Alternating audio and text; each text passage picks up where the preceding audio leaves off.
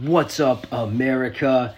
It's Alex coming to you live right now from Pearland, Texas. Cue the intro. Boom, boom, boom, boom, boom, boom, boom. All right, guys. Here we are, Pearland, Texas. And just a quick weekend re- recap. It is Monday, and yesterday was Sunday. So, recap of the weekend. Uh, I know last time I left y'all talking about how I was pumped to be visiting and meeting um, for the first time gamer tag Brando Esc. Real name Brandon Escamilla. And uh, just wanted to talk a little bit about how that meeting went. So, how was it? Well, it was a great meetup. You know, he definitely. Um, like I was actually for some I somehow just knew it was him. Maybe it's because we were both walking into the bar at the same time. But like I just kind of knew that that was Brando Esc, bro. I don't know what it was about the energy, um, but yeah, we ended up picking up just like long lost friends would meet up. You know, we picked up right where we left off. You know, we talked about some of the old games we used to play. You know, COD Four, Halo Three. Um, and and we also talked about you know how how crazy good the kids are these days. How we you know can't really murk on on some of the newer games, but like we'll still kick ass, and we did kick ass. Master Chief Collection. You know I still went back and murked some kids, and um, talked about the good old Halo campaign days. Listen to the piano and stuff like that on ODST, and you know all the jazz and whatnot. Um, and then we even talked about how for some some weird reason we were even recently talking about each other. Like he was like, "Oh man, you know Magor Payne, like where's he been?" To some of the other guys we used to play with, and uh, you know, same thing. I was like, "Oh man," to to Mike when we were playing Halo Three. Ah, this guy Brando Esc and I, we used to fucking get after it out here on Halo, and uh, and then I actually met met the guy, which is just it was incredible. And uh, another uh, friend that I got to hang out with over the last weekend, Ryan Schmitt. Some of you may know him as, uh, I believe, Schmitty.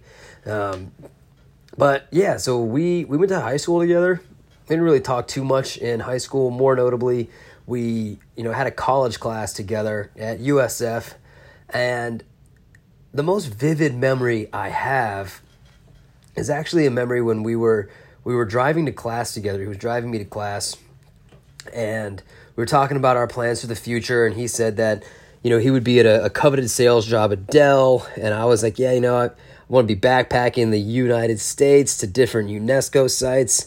And um, he was like, Yeah, man, well, if there's a UNESCO site in Texas where I'll be working for Dell, like, come by, you know, you can stay here, you know, come crash.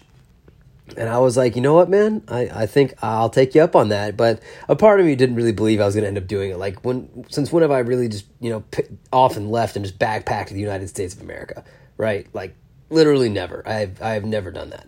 And that was about two years ago. And and and I didn't think it was gonna happen. And sure as shit, you know, literally yesterday morning, I was at Ryan Schmitt's house. Like we, like it actually happened. Like a fucking like just a dream came true, and it's just it's just crazy. You know, you speak it into existence, and it happened. And like as I was like there, I was like, damn, bro, this this shit really happened. like he really went to work for Dell, and I really went to backpack the United States, and holy shit, here I am. So it was really cool to like actually you know, say you were to do something and it be such a crazy thing that like people kind of look at you like, oh yeah, like that's to happen. And even you, like even me, I looked at myself like, okay, yeah, like that's to happen. And then boom, bitch, it happened. So surprise motherfuckers, it happened. All right.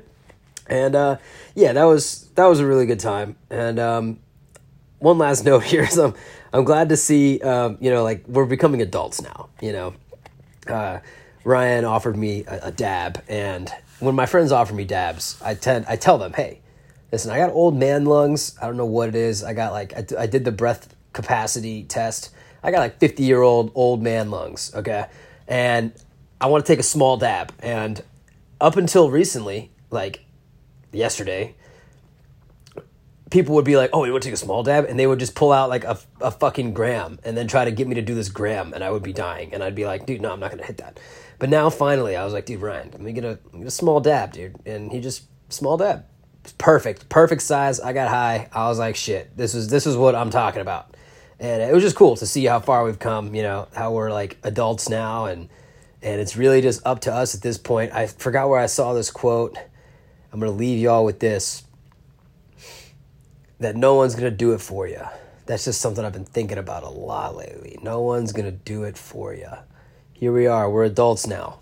No one's going to do shit for you. The days of your parents buying you toys and taking you out to places and, and you know, loaning you money really need to be over. If they're not over, like you're an adult. Like you should not be living off of your, you know, parents anymore. Maybe if you're on down on your luck, whatever, fine. But that should not be a consistent thing. You should have plans. Like you need you need to have plans on making things happen for yourself because no one's gonna make it happen for you. I forgot where I read that recently, but it's just been jogging around my head all this this entire trip. No one is gonna make it happen for you but you. So here I am, fucking making it happen. Go get some, y'all. Happy Monday.